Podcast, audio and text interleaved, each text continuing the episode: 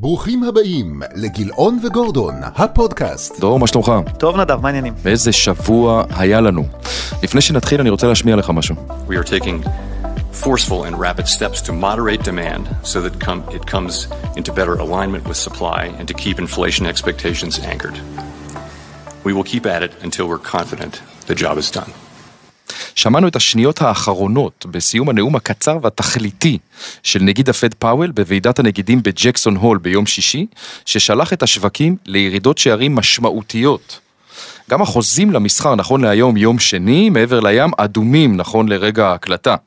הנגיד הסביר שימשיך להילחם באינפלציה בכלים העומדים לרשותו עד שהעבודה תושלם. על מה עוד אנחנו נדבר היום? העלאת הריבית החריגה של בנק ישראל, האם שוק ההון מבין את המסר, מה התחזית לגבי שוק המניות ואיגרות החוב, מהו הרכיב שלהערכתנו יכול להגן על תיקי השקעות בתקופה המאתגרת שצפויה לנו. פרק מרתק, נתחיל. קדימה.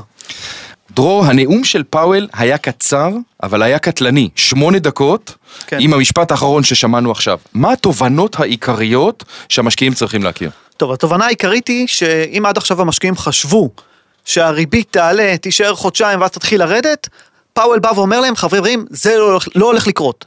כדי להילחם באינפלציה, צריך להילחם לטווח יותר ארוך. אז אני יודע שאני הולך להילחם באינפלציה, יש לזה מחיר.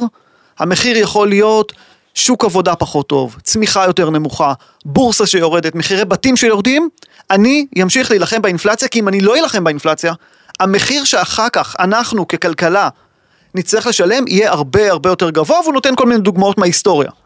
אז המסר הזה עבר היטב, וראינו את שוק המניות, יורד בהתאם. אז אני רוצה בדיוק בנקודה הזאת, באמת ראינו את, אה, אה, את המשקיעים, את משקיעי המניות, כנראה מבינים את המסרים, הירידות החדות שהיו. מצד שני, ראינו עליית תשואות, לא ראינו עליית תשואות משמעותית באגרות החוב האמריקאיות לעשר שנים, אגב הם עלו מ-3.02 ל-3.04, איך אתה מסביר את זה? מה, המשקיעים לא מאמינים למה שפאוול אומר? אז אני חושב שזה קצת מסתדר עם אה, דווקא, עם מה שפאוול אומר, כי מה הוא בעצם אומר? הוא אומר, אני מבין שכדי להילחם באינפלציה, אני צריך להעלות את הריבית, והמשמעות היא האטה בצמיחה. שוק עבודה פחות טוב, אולי מחירי בתים שיורדים, שוק מניות שיורד, ובעצם משקיעי החוב באים ואומרים, לטווח ארוך, אנחנו חושבים שהריבית תחזור אולי לרדת, אנחנו עדיין שם. הם לא לגמרי התאימו, כמו שוק המניות, את מה שפאוול ניסה להגיד להם. אבל ש... רואים את זה בעקום התשואות כבר בשנת 2023, שהם אה, מעריכים שהריבית תיעצר ואפילו תרד.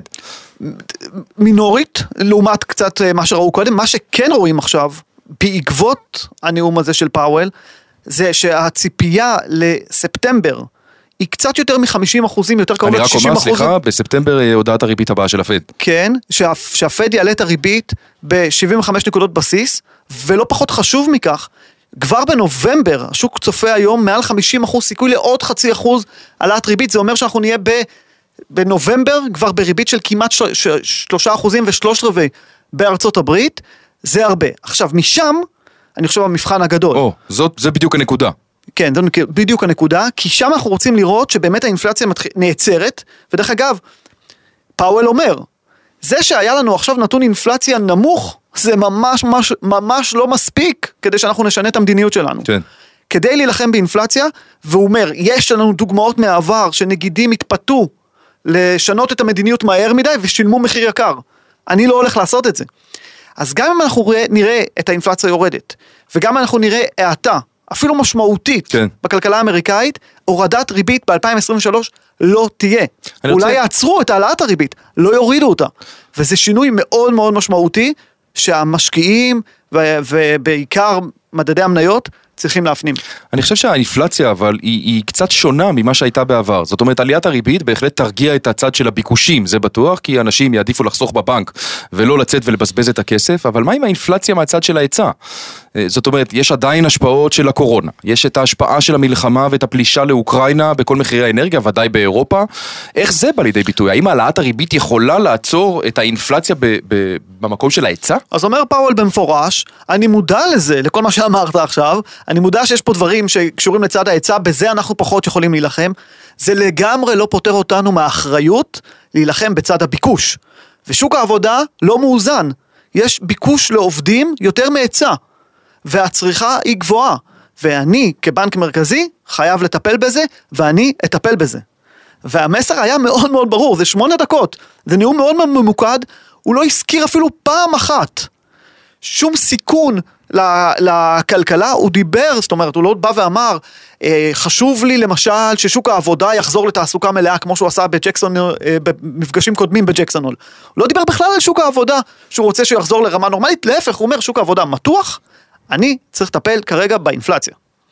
טוב, זה מביא אותי לדבר גם אה, על בנק ישראל בארץ, כן. שהעלה גם פה את הריבית בשלושת רבעי אחוז לרמה של שני אחוז. כן. האם התשואות באגרות החוב הממשלתיות כבר מספיק מעניינות להערכתך? אה, הן מגלמות את העלאות הריבית הצפויות שעוד נראה? אני חושב שיש מחנה משותף בין הכלכלה האמריקאית לכלכלה הישראלית. המחנה המשותף זה שוק עבודה מתוח, אה, ואנחנו רואים את זה גם פה ואנחנו רואים את זה גם שם. גם הצמיחה עדיין בארצות הברית יחסית לשאר העולם המערבי היא גבוהה, בישראל הצמיחה המשמעותית יותר גבוהה אמנם, אבל אם אני מסתכל על השוק הישראלי מול השוק האמריקאי, אז שם האינפלציה יותר גבוהה, נכון להיום 8.5% שם, קצת יותר מ-5% כאן, כן. אבל חוץ מזה כל שאר הפרמטרים תומכים בריבית יותר גבוהה כאן. ושוק האג"ח הישראלי ממש לא מגלם את זה. אנחנו רואים לאורך כל עקום התשואות, שהתשואות, חוץ מהשלושים שנה, ששם יש כבר פרמיית סיכון למדינת ברור. ישראל, אבל עד עשר שנים בוודאי, התשואות בארצות הברית יותר גבוהות אפילו באופן משמעותי מהתשואות בישראל, למרות שהריבית פה היא 2%, בנק ישראל אגרסיבי בהעלאות הריבית, והמשקיעים פה, לדעתי, בהערכת חסר לגבי איפה הריבית תהיה עוד שנה, השוק מגלם כאן ריבית של 3% עוד שנה, השוק בארצות הברית מגלם עוד שנה ריבית של כמעט 4%, יש פער, לדעתי לא מוצדק, במיוחד אם בהתחשב... הפער ייסגר? במיוחד, אני עוד שאני אתייחס לזה, אני חושב שאם אנחנו לוקחים פנימה לתוך המשוואה הזאת את בועת הנדל"ן, ואם לוקחים פנימה את העובדה שהשוק יורד, שוק המניות יורד, הדולר מתחזק. Mm-hmm. בשביל האמריקאים דולר מתחזק זה גורם דיפלציוני. בשביל ישראל דולר מתחזק זה גורם אינפלציוני. ולכן... מאוד ה... מדויק. נכון, ולכן אני חושב שבנק ישראל צריך להגיב באופן יותר משמעותי, אולי אפילו ממה שקורה בארצות הברית, בטווח של כמה חודשים קדימה, ושוק ההון בישראל, בטח בשוק הממשלתי, לדעתי, לא מגלם את זה עדיין. אגב, רק היום, לפני שנכנסנו, הדולר היום מתחזק בקרוב ל-2 אחוז, נכון לרגע הקלטת הפודקאסט הזה, ולפני כמה דקות שהסתכלתי בפעם האחרונה, קרוב ל-2 אחוז עלייה היום. נכון, שזה ממש אה, מתחבר לירידות החדות שראינו בארצות הברית בסוף השבוע, ולחוזים השליליים שאנחנו רואים כרגע. שהם אגב יכולים להשתנות על, אה, אה, בניסיון העבר, כיוון. לכל כיוון, בתחילת המסחר הכל יכול לקרות. נכון. אני רוצה רגע, בעבר ראינו שתקופות של ירידות כן. במדדי המניות הובילו לעליות במדדי האג"ח. Mm-hmm. השנה אנחנו במציאות שונה. שונה. והיא לא נעימה לתיקי השקעות בכלל. האם לאור הנאום של פאוול, והתוכנית של ה-QT, שזה ההידוק הכמותי, בניגוד להרחבה הכמותית שדיברנו עליה בעבר, שהיא צוברת תאוצה, האם אנחנו צפויים להמשך המגמה הזאת? אז על פניו, אה, אני חושב שהדבר שהכי מפריע לשווקים זה אה, זה שמייבשים את הנזילות. אם היינו רגילים שיש אה, הרחבה כמותית שמדפיסים דולרים והריבית אפסית ואפשר לקחת הלוואות בקלות ובעצם כסף הוא מאוד מאוד זמין, אז הבנקים המרכזיים ממש מייבשים את השוק, ומה שהולך לקרות ממש בספטמבר עוד רגע, זה שהבנק הפדרלי שלמעשה תכלס עוד לא התחיל לצמצם את המאזן שלו, הרי הוא קנה בזמן הקורונה ברור. הרבה מאוד אגרות חוב, על ידי הדפסות כסף בין השאר, ומספטמבר הוא הולך להכפיל את כמות אגרות החוב שהוא הולך למכור בשוק. מ-47.5 מיליארד דולר בחודש ל-95 מיליארד דולר בחודש. וזה הולך אה, לצאת, לא רק שלא יהיה ביקוש כמו שהיינו רגילים לראות, אלא יהיה היצע של אגרות חוב, ועל פניו זה לא דבר טוב. אבל לא יודעים את זה מראש, אז זה, השוק כבר לא מתמחר את הסיפור הזה? זאת אומרת, זה לא מידע שרק אתה מחזיק בו, זה, המשקיעים מכירים את המידע הזה. כן, אני חושב שיש הרבה מאוד uh, פסיכולוגיה בשוק, וכמו שאתה יודע, השוק... Uh, בוא נגיד ככה, הבנק הפדרלי לא אמר למשקיעים, חבר'ה, אני הולך להוריד ריבית שנה הבאה. אבל המשקיעים העריכו שבכל זאת הוא יוריד ריבית שנה הבאה, עד שבא פאוול ביום שישי ואמר להם, חבר'ה, מה לא הבנתם? שמונה דקות אני הולך לחזור על משפט אחד. אני לא הולך להוריד ריבית, אני לא הולך להוריד ריבית, אני לא הולך להוריד ריבית, מ... והשוק חטף. ומצד שני, הוא לא יכול להרשות לעצמו להגיד שהוא יוריד ריבית, כי אז למעשה כל מה שהוא עושה עכשיו לא יהיה שווה הרבה. אז יכול להיות שזאת אסטרטגיה, ולפי מה שאנחנו רואים כרגע בעקום התשואות, יכול להיות שזה המצב. כן. שהוא, מבינים שזה מה שהוא חייב להגיד. לא בטוחים שזה מה שהוא יעשה בסוף. אחד, הקל, אחד הדברים הכי חשובים שיש לבנק מרכזי, זה בסוף אה, קרדיט ואמינות מצד השוק והכלכלנים. אם בנק מרכזי עושה דברים ולא מתכוון אליהם, בסופו של דבר הוא נתפס כלא אמין. אז אני חושב שאם למשל, בוא ניקח את מה שאתה אומר, ויהיה תרחיש של האטה קלה, והוא פתאום יוריד ריבית, אז פעם באה שיהיה מצב דומה, ואולי זה יקרה לו כמה חודשים אחרי, אף אחד לא יאמין לו. וזה פשיטת רגל. ולכן, אם הוא בא ואומר בצורה כל כך נחושה, הוא יצטרך לעמוד. כדי שבאמת נראה הורדת ריבית בשנת 2023, צריך להיות משבר כל כך, גדול, כל כך גדול, שבעיקר, בעיקרון מזכיר את 2008. איזושהי שבירה של המערכת הפיננסית, איזושהי שבירה מוחלטת של, אה, של הנדל"ן שתוביל לירידה, ב- לשבירה של המערכת הפיננסית. משהו מאוד מאוד חמור, אם זה יקרה אז יש לו לגיטימציה לחזור בו, אבל אם סתם תהיה האטה, אפילו הבורסה תרד בצורה משמעותית, שוק הדיור ירד, האבטלה תעלה, כל זה הוא ממש אמר, אני יודע שזה יקרה, עלול לקרות. אני לוקח את זה בחשבון, חברים, אין לנו ברירה, האלטרנטיבה יותר גרועה. אם האינפלציה תשתולל, יהיה לנו יותר קשה להחזיר אותה, אני צריך להעלות את זה הריבית רע אחרי מאוד זה, לכלכלה, הרבה נכון. הרבה יותר. רע מאוד לכלכלה, נכון. אה, בכל הרמות. זה בדיוק מביא אותי, הבשורות איוב שדיברת עליהן שעלולות להתממש, מה, מה אפשר לעשות כדי לשמור על תיקי ההשקעות בתקופה המאתגרת הזאת? כן, אז אני חושב שזה די בולט, שבתקופה כזו הדולר מתחזק, ויש השקעות דולריות שהן לא קורלטיביות למה שקורה בשוק ההון, לא במניות ולא באגרות החוב, ואפילו לא בנדל"ן, זה השקעות שיכולות להיות חלק מתיקי ההשקעות. מי שלא יכול להיחשף להשקעות מהסוג הזה, כי חלק מההשקעות האלה רלוונטיות לקשירים וללקוחות של פמילי אופיס ו-Wealth Management ומקומות כאלה, מי שלא יכול להיות חשוף להשקעות כאלה, יכול גם להחזיק רכיב מסוים של דולר באגרות חוב דולריות בתיק ההשקעות שלו, וזה הוא יכול אה, לעשות, אני חושב שזה ייתן לו איזשהו בלנס לתקופה די תנודתית. ואני כן אגיד, גם אם התרחישים שאנחנו מדברים שהם לא תרחישים נעימים, יתממשו.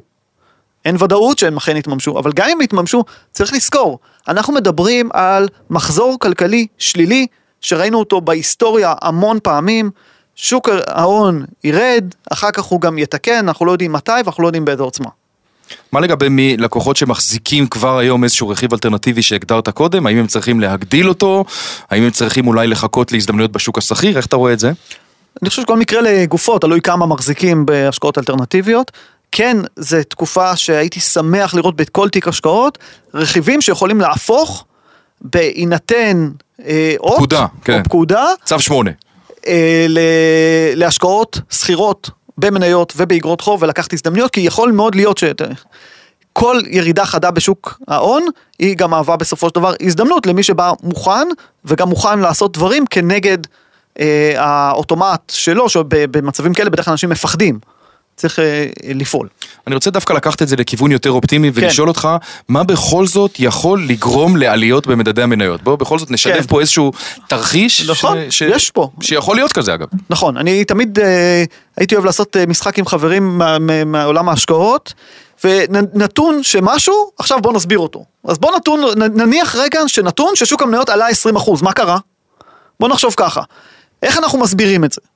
אז לדעתי, יכול להיות, אחד, משהו שקשור לאוקראינה ורוסיה זה obvious. אם יוצא שם פתאום שיש דיווח שפוטין מוכן להיפגש עם זלנסקי וסוגרים את הסיפור, אז מיד יש לנו ראלי בשווקים.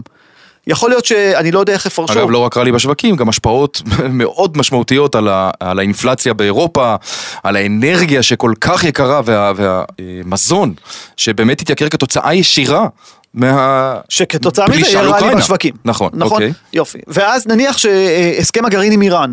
אנחנו בישראל, יש הרבה מאוד אה, פחד מההסכם הזה, בסוף אבל הגרמני או האמריקאי שמסתכל על זה יכול לבוא ולהגיד, יופי, יש לי פה הקלה מסוימת למשל במחירי האנרגיה.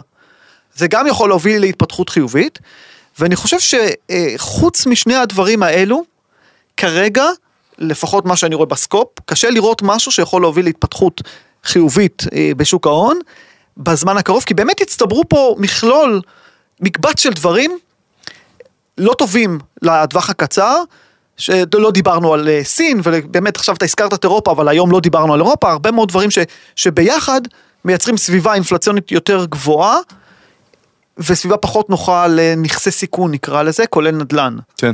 וזה קורה, אבל כן, יכול להיות מצב שיבוא עכשיו איזה פקטור נוסף שכרגע הוא לא נמצא וישנה את התמונה, כמו למשל, אני חושב שהדבר הכי טוב שיכול לקרות לשוק, שכרגע לא רואים אותו, זה אה, סיום המלחמה באוקראינה, שבאמת יוביל... ל... שאגב, יכול להיות שגם האזרחים עצמם שמבינים שההכבדה הגדולה שיש להם היום בכיס, כן. אה, נובעת כתוצאה מהסולידריות העמוקה והסנקציות שהמדינות שלהם הטילו על רוסיה. היום מסתובבים ברחבי אירופה ורואים אה, דגלי אוקראינה תלויים ברחוב.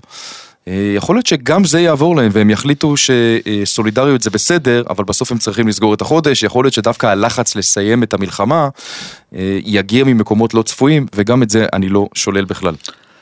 כן, אבל uh, אני חושב, זה תהליך קצת יותר איטי, זאת אומרת, אני, אני מנסה לחשוב מה קורה למשקיע שאומר לעצמו, אני אהיה מחוץ לשוק ההון, אני אחכה כשיהיה יותר טוב, אני אחזור, לא ואז מקבלים ידיעה כזאת של פוטין מוכן להיפגש עם זלנסקי מחר. או אתם יודעים, הרבה דברים הרי קורים מאחורי הקלעים ופתאום זה יוצא החוצה. הרוב קורים מאחורי הקלעים. בדיוק, ואז מה קורה? השוק ישר עולה מאוד מאוד חזק, והוא אומר, רגע, עכשיו אני אכנס, נחכה פה, שם, הוא יהיה בחוץ לא, כל לא, החיים. לא, לא יכול לחזור, את זה אנחנו כבר, אני חושב שדיברנו בפרקים קודמים, יהיה לו מאוד מאוד קשה. לכן אני הייתי יותר הולך על אסטרטגיה של לשלב רכיבי הגנה בתיק, ולא לשנות את השחקנים שכבר משובצים במגרש, למשל, מי שיש לו רכיב מסוים של מניות, לא הייתי מוריד את המניות ומחכה שהשמיים יתבהרו. זה אף פעם לא עובד, או כמעט אף פעם לא עובד. מעולה. לפני סיום עוד משהו? לא, זהו. אחלה, המון המון תודה. אה, אנחנו ניפגש כאן גם בשבוע הבא. ביי נדב. ביי להתראות.